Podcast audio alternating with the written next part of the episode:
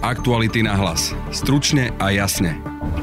Najvyšší súd dnes zrušil a zmenil rozsudok v kauze bývalého siskára Petra Gašparoviča a ex-policajta Ladislava Vičana. Gašparovič dostal 22 mesiacov vo vezení za nepriamu korupciu a Vičanovi vymerali 20 mesiacov. Pôvodne ich prvostupňový súd odsúdil na 11 a 10 rokov za korupciu. Viac v podcaste vysvetlí reportér Aktuality SK Jan Petrovič. To, v tom bol ten problém, že proste Ludovít Mako sa vlastne o tom, že oni zobrali za to nejaké peniaze, dozvedel až neskôr, keď k nemu unikla informácia, že bolo podané trestné oznámenie a on vlastne trval na tom, aby aj oni tie peniaze vrátili. Preto nemohlo z pohľadu Najvyššieho súdu dôjsť k ich odsudeniu z priamej korupcie, ale len, len v úvodzovkách z e, nepriamej korupcie No a v druhej časti dnešného podcastu sa pozrieme na problémy odmeňovania učiteľov, a to s Robertom Chovanculiakom z Inštitútu ekonomických a sociálnych analýz. My máme jednu tabulku pre všetkých učiteľov bez hľadu na to, aké predmety učia a ako sú kvalitní. Takže jeden z návrhov, ako sa dá toto riešiť, je znižovať váhu tabuliek pri odmenovaní učiteľov a zvyšovať váhu slobodnej možnosti riaditeľov rozhodnúť o tom, aké budú platy učiteľov. Práve počúvate podcast Aktuality na hlas a moje meno je Denisa Hopková. Máme radosť. Hyundai Tucson je najobľúbenejším SUV na Slovensku a vy ho teraz môžete mať v špeciálnej edícii Shine už od 23 290 eur. Hyundai Tucson má výnimočný dizajn, najlepšiu bezpečnosť v triede a ikonické svetlá v tvare anielských krídel. Edícia Shine navyše ponúka bohatú vnútornú výbavu. Vyberte si svoj nový Hyundai Tucson v predajniach Autopolis na Panonskej, na Boroch alebo na novej prevádzke na Račianskej 155. www.autopolis.sk Aktuality na hlas. Stručne a jasne. Na linke momentálne vítam kolegu Jana Petroviča a témou bude dnešný súd v kauze Judáš. Jano, vítaj. Ahoj. Najvyšší súd dnes odsudil bývalého Siskara Gašparoviča aj ex-policajta Vičana za nepriamu korupciu a trest tým zmiernil. Predtým, ako sa budeme baviť vlastne o tom aktuálnom, povedzme si na úvod, že kto je Petr Gašparovič a Ladislav Vičan. Peter Gašparovič patril k jedným z najvýznamnejších predstaviteľov Slovenskej informačnej služby svojho času vlastne do zadržania bol riaditeľom kontrarozviedky a Vladislav Vičan je bývalý policajt krajského riaditeľstva Bratislave, ktorý neskôr pôsobil v Senci, čiže je to človek z policajných zložiek. No vlastne e, sú to ľudia, ktorí mali v konečnom dôsledku pomôcť e, tomu kontroverznému poč- podnikateľovi Bočkajovi vyriešiť jeho problém so zablokovaným majetkom jeho firmy. Povedzme si, ako títo dvaja súvisia s kauzou Judáš, keď sa budeme baviť o súde, o tom priebehu. Ten ex-policajt Vičanu sa zoznámil s Bočkajom pri príležitosti nejakého stretnutia s ďalšími spoločným známym. Potom mal zohrať takú sprostredkovaciu rolu v tom, že on vlastne poznal ľudí v tajnej služby, z tajnej služby, tam bol v prípade zakomponovaný aj Boris Beňa, už predtým odsudený bývalý námestník SIS, ktorý sa tiež do tohto zaplietol a proste v tajnej službe sa niektorí títo predstavitelia teda dozvedeli o tom, že ten podnikateľ Bočkaj má nejaký problém a že by ho potreboval vyriešiť. Malo to súvisieť s jeho firmou Bopal, v ktorej sa robili od 2016. daňové kontroly a vlastne výsledok bol taký, že tam boli také neprehľadné operácie s DPH, že vlastne daňoví kriminalisti zablokovali jej majetok, aby prípadne, keby z toho vznikli nejaké finančné nezrovnalosti, ak by sa z toho majetku vlastne dali uh, uhradiť a oni začali hľadať nejakú cestu k tomu, aby aby bolo možné vyhovieť Bočkajovi v tom, že aby mohol s tým majetkom ďalej nakladať. Takže vlastne oni sprostredkovali tie stretnutia s tedajším šéfom Eh, daňových kriminalistov Ludovitom Makom, ktorý tam priniesol svojho zástupcu na to stretnutie. Prišiel tam aj Bočkaj a Bočkajovi vlastne vysvetlili, že existuje taká právna možnosť, keby dokázal preukázať, že ešte pred začiatkom tých kontrol ten majetok tej firmy bol založený v prospech nejakej inej tretej osoby formou dlhu, takže vlastne by tá blokácia mohla byť odstránená, lebo v skutočnosti, keď už raz mm, daňoví kontrolóri, respektíve daňoví kriminalisti zablokujú nejakej firme majetok, tak odblokovať sa to dá len súdnou cestou, čiže na to nemali dosah, čiže našli takú ako keby právnu kľúčku. Vlastne v tomto prípade, o ktorom teraz rozprávaš, v oktobri súdkynia špecializovaného trestného súdu Rožena Sabová vymerala Gašparovičovi 11-ročný trest a Vičanovi 10-ročný. Oni sa samozrejme potom teda odvolali a o tých výhradách dnes rozhodol najvyšší súd, ktorý ale teda uh, povedal, že Gašparovič, alebo teda Gašparovič v rozhodnutí dostal 22 mesiacov a Vičan 20 mesiacov. To sú trošku také rozdiely. Vysvetli ľuďom, prečo sa vlastne tá výška trestu tak výrazne zmenila. No pôvodne oni boli odsudení za obzvlášť závažný e, zločin prijatia úplatku, lebo obidvaja sa vlastne podielali na tom. Beňa bol už bol tiež odsudený, ale on bol odsudený iným spôsobom, on spolupracoval s policajtmi a potom pristúpil na dohodu s prokurátorom o vine a treste a tento skutok mu zarátali do jeho trestu, ktorý potom odobril aj súd. E, čiže, čiže oni traja boli ako tí ľudia, ktorí boli na strane prijímania toho úplatku a išlo o to, že oni vlastne od toho bočkaja e, potom začali vyžadovať plnenie, že proste za to, že, že mu pomohli, takže bude treba zaplatiť. On s tým nakoniec súhlasil na takom veľmi čudnom e, stretnutí v saune jedného wellnessu. Čas peniazy odovzdal, ale neskôr podal trestné oznámenie že je vlastne vydieraný. Vtedy to začala policia vyšetrovať.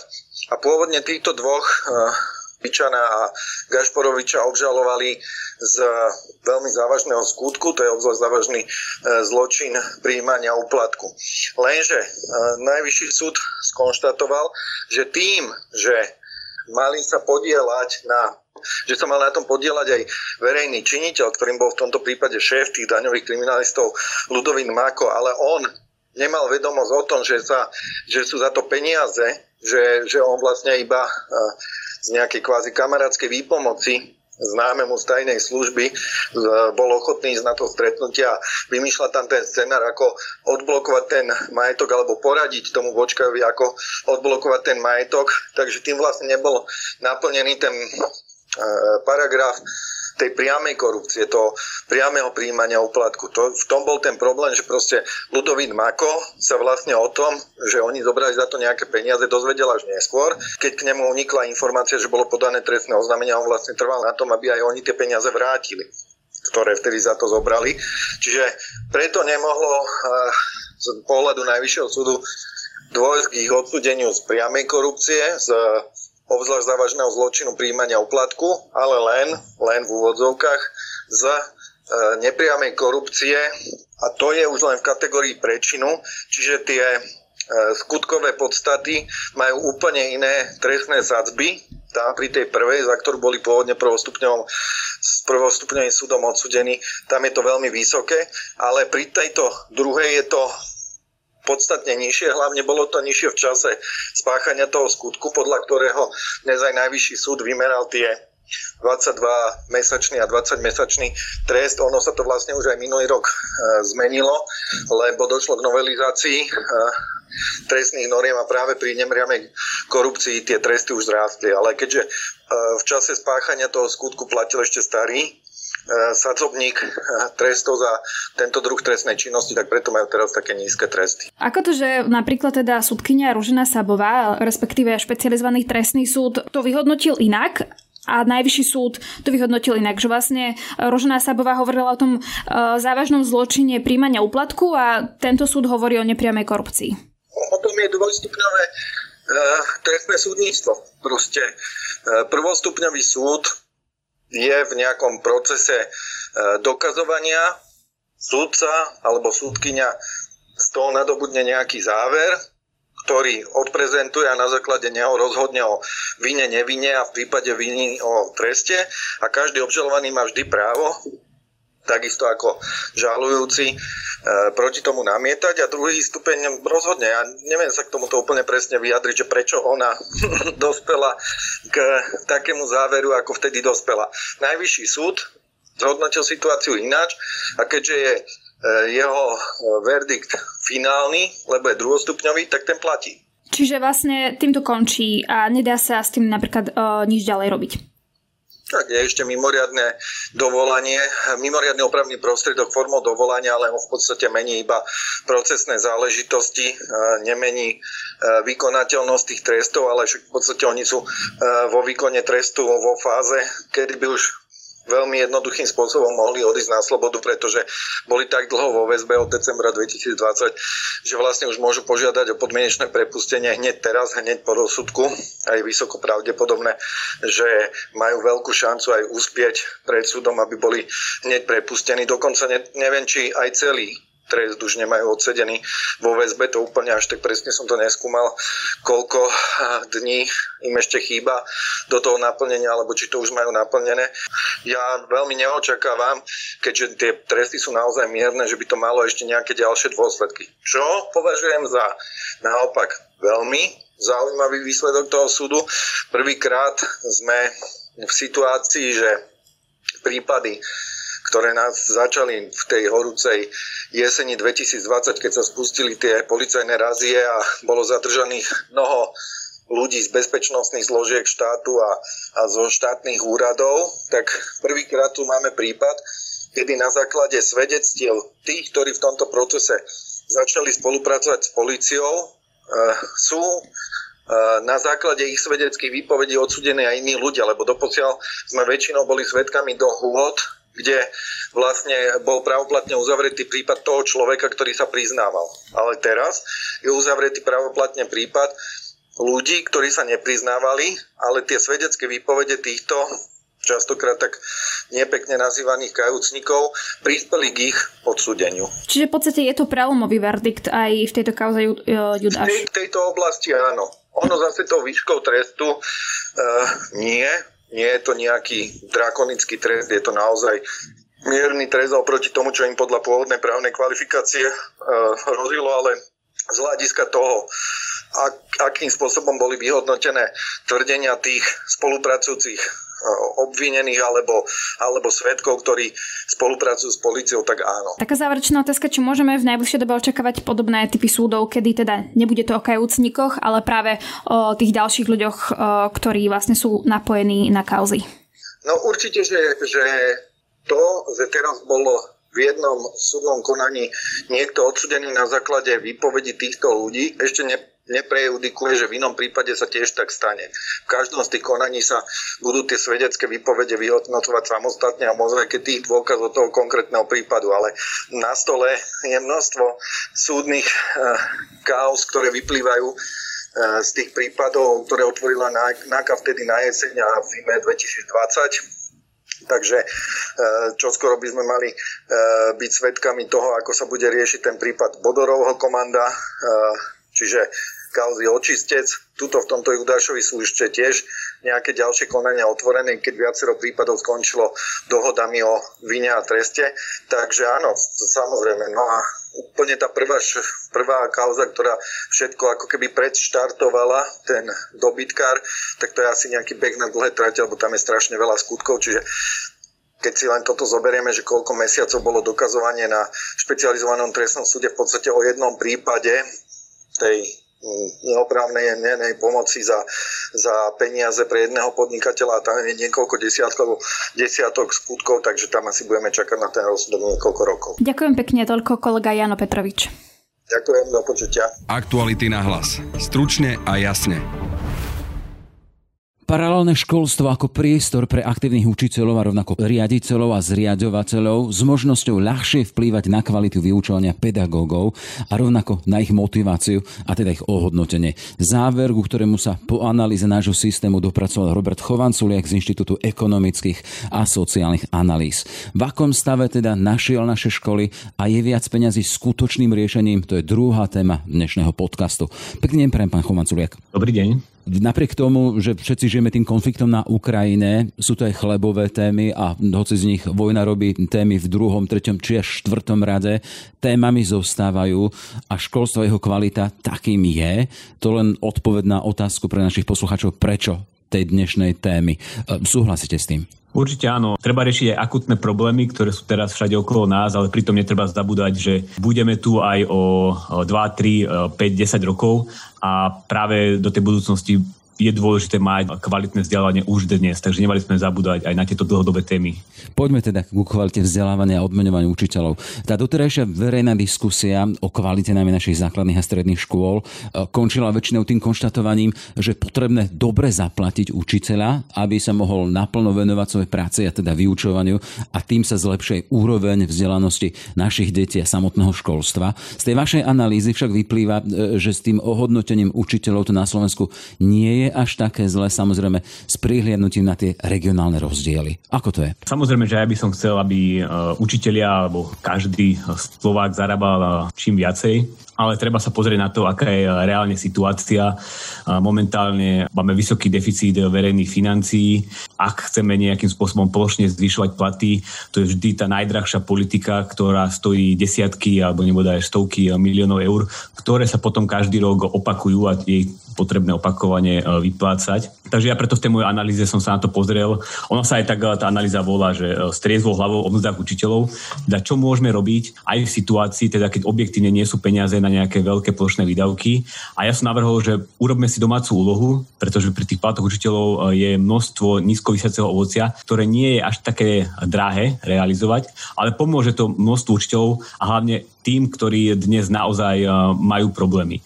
A to sú určité špecifické skupiny učiteľov, napríklad tí, ktorí žijú v Bratislave, ktorí naozaj štatistiky a objektívne dáta ukazujú, že sú na tom najhoršie. A to je ten paradox. Ak zaznamenáme, že napríklad tá priemerná vzda tuto v hlavnom meste je o nejakých 50% vyššia ako v, napríklad vo zvyšku krajiny, tak e, vy hovoríte o tom, že na pláce a mzdách učiteľov je to práve naopak príklad Prešov, Bratislava, len aby sme mali tú predstavu, taký ten obraz plastický. Presne ako ste povedali, v Bratislavskom kraji sú vyššie mzdy o nejakých 54% oproti Prešovskému kraju, ale keď sa pozrieme na platy učiteľov, tak tie sú paradoxne v Prešovskom kraji vyššie, o trochu o nejakých 50 eur v priemere, čo je spôsobené napríklad tým, že v Bratislavskom kraji je viacej mladších učiteľov, je tam menej učiteľov, ktorí už prešli všetkými atestáciami a učia dlhé roky čo je situácia práve v Prešove, kde je ten učiteľský zbor starší. Keď sa na to pozrieme cez podiely, teda že aký podiel dosahuje priemerná mzda učiteľa na priemernej mzde v danom regióne, čo je ten rele- relevantný ukazovateľ, tak v Bratislavskom kraji učiteľia zarábajú výrazne menej ako je priemerná mzda, nejakých 87% priemernej mzdy a v tom spomínanom Prešovskom kraji je to až okolo 138%. A čo tieto percentá hovoria je, že učiteľ v Bratislavskom kraji naozaj akby trebie jedu, má problémy splácať povedzme hypotéku a im tú hypotéku nedajú, keďže objektívne sú tu vyššie náklady na život. A naopak v tom Prešovskom kraji môže byť povolanie učiteľa pomerne vyhľadávaná profesia a tí ľudia patria do skupiny tých zamožnejších obyvateľov v tom, v tom kraji. Takže to je úplne opačná diametrálna situácia a keď voláme potom, že máme zvyšovať platy plošne, tak treba upozorniť, že pomáhame v zásade všetkým učiteľom rovnako. A to je ten problém, že mali by sme sa zamerať skôr na tých, ktorí to najviac potrebujú a to sú tí bratislavskí učiteľia. To riešenie nie je akoby nejaké zložité a ono už existuje mnoho príkladov aj na Slovensku. Rôzne prípadky na ubytovanie majú napríklad policajti, vojaci a taktiež existuje množstvo príkladov zo zahraničia. Hej. Aj v, v Českej republike majú rôzne prípadky pre uh, ľudí, ktorí žijú v drahých uh, regiónoch alebo napríklad vo Veľkej Británii majú taktiež prípadky pre učiteľov, ktorí pracujú v Londýne, kde sú tiež extrémne vysoké ceny nehnuteľností a tí učiteľia z ich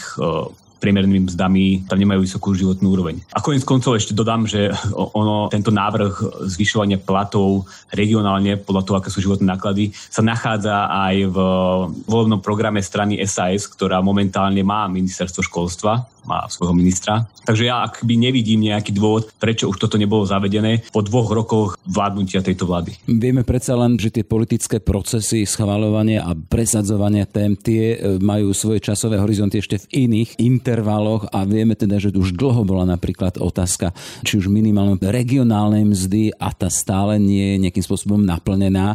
To koroluje aj s tým, teda vy navrhujete odmeňovať učiteľov aj v závislosti od regiónov. A taká tá základná otázka, Existuje ten priamy vzťah medzi ohodnotením učiteľa a teda peniazmi, ktoré sa dostane za prácu a tou kvalitou, keď sme začínali tým teda, že lebo tu ide teda hlavne o to, že e, aká kvalita z toho ich vyučovania vyjde, ako budú pripravené na e, život naše deti. Čiže existuje ten priamy vzťah medzi ohodnotením učiteľa a kvalitou, ich kvalitou a kvalitou ich práce? Keď sa pozrieme do zahraničia a nejaké zahraničné štúdie, tak tento priamy vzťah je veľmi ťažké nájsť. Dokonca sú štúdie, ktoré hovoria o tom, že ten, ten vzťah vôbec nie je. A sú príklady z krajín, kde, hlavne z takých chudobnejších krajín, povedzme Indonézia, kde boli kritizované za to, že ich učiteľe majú nízke mzdy nejakými medzinárodnými organizáciami a rozhodli sa ich tam zdvojnásobiť skokovo a vďaka tomu, že to zvyšovanie sa udialo v rôznych školách v rôznom čase, tak vznikol taký prirodzený experiment a mohli otestovať, ako sa zvýšila kvalita vzdelávania a výsledky žiakov. A potom, ako niektorým učiteľom zvýšili mzdy na dvojnásobok a v zásade sa ukázalo, že ten výsledok bol prakticky nulový. Takže nedá sa hovoriť o tom, že existuje nejaká priama umera, že zvýšime platy učiteľov a automaticky budú lepšie výsledky. Koniec koncov na Slovensku za posledných 10-20 eh, rokov rástli mzdy učiteľov výrazne rýchlejšie, ako rástli mzdy v hospodárstve. Ešte pred dekádou učiteľia zarábali v priemere priemernú mzdu na Slovensku. Momentálne zarábajú, alebo za rok 2020 e, zarábali 119% priemernej mzdy. Takže tie mzdy učiteľov rastú aj na Slovensku a neviem, či môžeme povedať, že rastie nejakým spôsobom kvalita vzdelávania. A konec koncov sa môžeme pozrieť aj na spomínaný Prešov a Bratislavu. Tvrdili by sme, že bratislavské deti majú v priemere horšie výsledky ako prešovské deti keď vieme, že učiteľia v Prešove keby majú relatívne vyššiu mzdu vzhľadom na uh, úroveň miest v ich uh, regióne. No myslím, že keby sme urobili takúto analýzu, ktorú zatiaľ nikto neurobil, tak by sme vedeli, že pravdepodobne to nie je pravda a že tí prešovskí učiteľia nerobia tam nejaké zázraky tými deťmi. Takže som skeptický k tomu, že zvyšovanie platov učiteľov automaticky povedie k lepším výsledkom. A to však nie je argument preto, že by sme nemali niektorým učiteľom zvyšovať tie platy, lebo tak platy učiteľov nie sú iba o tom, aby sme mali lepšie školstvo a deti dosahli lepšie výsledky, ale aj o tom, aby sa tým učiteľom nejakým spôsobom dobre žilo a aby nemuseli, ako napríklad v tom Bratislavskom kraji, rozmýšľať o tom, že či majú na splátku hypotéky a že či radšej nepôjdu pracovať niekde inde, pretože sa nemôžu v tom školstve uživiť. Vy hovoríte teda o tom, ten dôraz na e, regionálne alebo kontra k plošnému, teda keď vznikajú tie problémy. Ale chcem sa spýtať, e, ako sa dopracovali k tomu paralelnému školstvu, teda, že keď chceme niečo niečo spraviť a keby sme chceli, aby sa čo s čím si pohlo, tak ten aktuálny systém, keď máme zriadovateľov, ktorí sú závislí potom na ministerstve a, ten celý problém možnosti odmeňovania tie páky, ktoré majú, čo by na tom poriešilo paralelné školstvo, ktoré by nebolo asi v tomto zmysle závislé na čom? Na štáte? Ten problém, že bratislavskí učiteľia zarábajú relatívne málo, to nie je jediný problém odmeňovania učiteľov na Slovensku. My máme problémy aj s tým, keď chceme odmeňovať kvalitných učiteľov a učiteľov, ktorí ktorí chýbajú na trhu práce. My máme jednu tabulku pre všetkých učiteľov bez hľadu na to, aké predmety učia a ako sú kvalitní. Hej, teda keď riaditeľ hľadá učiteľa, tak e, ponúka rovnakú mzdu učiteľovi e, dejepisu a hudobnej, ako ponúka, takú istú mzdu potom ponúka aj učiteľovi matematiky alebo informatiky, ktorých je na trhu strašne málo. Takže jeden z návrhov, ako sa dá toto riešiť, je znižovať váhu tabuliek pri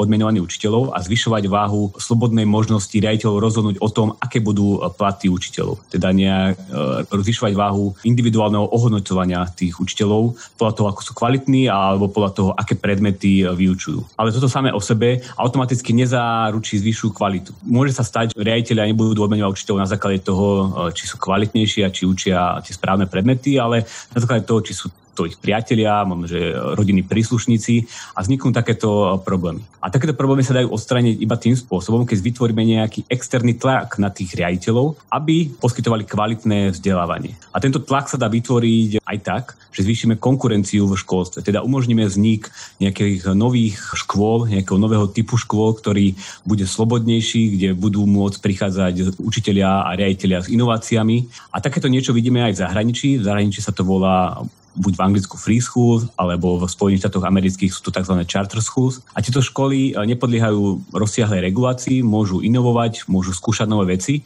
a konkurujú tým tradičným verejným školám a takýmto spôsobom zabezpečujú, že tí riaditeľia musia odmeňovať kvalitných učiteľov, musia hľadať na trhu práce učiteľov, ktorí zvýšia kvalitu ich školy, aby oni potom prilákali študentov a aby mali vlastne plné školy a plné triedy žiakov a takýmto spôsobom prešli. A to sa dá práve cez založenie takýchto nejakých uh, paralelných škôl alebo vytvorenie celého paralelného systému, ako navrhuje napríklad Eduvolúcia. Vždycky je to o tom vytvoriť externý tlak na tých riaditeľov, aby museli e, zvyšovať kvalitu svojej školy. A neexistuje lepší externý tlak ako možnosť e, ich zákazníkov, v tomto prípade rodičov a žiakov, povedať nie, ďakujem, táto škola sa mi nepáči, idem do inej školy alebo školy, ktorá mi bude viacej vyhovovať. Predpokladám, že sám ste rodič a teda máte ten cit a, ten sens preto teda, aby tie moje deti dostali čo najlepšie vzdelanie a aby tí, ktorí ich vzdelávajú, dostali e, čo najlepšie alebo boli čo najlepšie ohodnotení. E, máte nádej, že v tých našich podmienkach, keď teraz hovoríte o tých free school alebo tom, tom paralelnom systéme, že teraz v podstate ten trend je opačný. To sme zažívali v tých 90. rokoch na zač- a, a, a ešte v tom minulom desaťročí, že tu bol ten trend uvoľňovať to a mať rôzne alternatívne školy, ale teraz je ten trend aj z ministerstva taký ten opačný, viac všetko regulovať, lebo sú tu skúsenosti s tým, že e, tá kvalita možno na tých paralelných školách nebola taká, aká bola. Čiže keď sa vrátim k tomu, vy ako rodič máte nádej, že to bude u nás lepšie? Tak ja mám vždy nádej, že to bude uh, lepšie a som trochu sklamaný z krokov ministerstva školstva, lebo práve tam som očakával, že táto vláda dokáže to uvoľniť a presne ako vy hovoríte, skôr sa vydať tým smerom k zvyšovaniu konkurencie a k zavádzaniu verejnej politiky, ktorá sa osvedčila v zahraničí. Ale vidíme, že ministerstvo školstva skôr pristúpilo znova k prepisovaniu štátnych vzdelávacích programov a k prísubom, že tentokrát to tam naplánujú lepšie, čo sa majú deti učiť a tentokrát to už bude fungovať lepšie. A ja som pomerne skeptický k takýmto predstavám a skôr by som rád videl nejaké systémové riešenia, systémové zmeny. Práve zavedenie takýchto nejakých paralelných alebo autonómnych škôl je niečo, čo nevytvára až taký veľký odpor v školstve, pretože keď chcete zmeniť obsah vzdelávania a to, ako tie školy vyzerajú, tak narazíte na nejaký odpor. Ale keď vytvoríte nejakú vedľajšiu paralelnú cestu pre tých, ktorí to chcú robiť inak, ktorí sú aktívni, ktorí sú šikovní, tak tým nevytvoríte až taký veľký odpor. Takže ja som aj navrhoval ministrovi školstva, že toto by mohol byť spôsob, ako sa keby zapíše do dejín slovenského vzdelávania, že takúto nejakú možnosť vytvorí a že bude to niečo, čo e, bude práve slúžiť, ako som spomínal, tým aktívnym a šikovným na to, aby sa mohli realizovať a aby možno, že o 5-10 rokov, keď moje deti už budú e, chodiť do školy, tu boli nejaké možno, že siete e, alternatívnych, inovatívnych škôl, ktoré jednoducho poskytujú kvalitné vzdelávanie. Pán Chovacilek, nájde si minister školstva vo svojej pošte vašu analýzu? Určite áno, posielame to všetkým relevantným ľuďom na Slovensku, ktorí sa venujú školstvu. Toľko teda Robert Chovanculek z Inštitútu ekonomických a sociálnych analýz. Pekný deň prajem. Ďakujem pekne. No a to je z dnešného podcastu všetko. Viac našich podcastov nájdete na webe Aktuality.sk a v podcastových aplikáciách. Na dnešnom podcaste spolupracovali Matej Ohrablo a Jaroslav Barborák. Od mikro mikrofónu sa lúči a pekný zvyšok dňa želá Denisa Hopková. Aktuality na hlas. Stručne a jasne.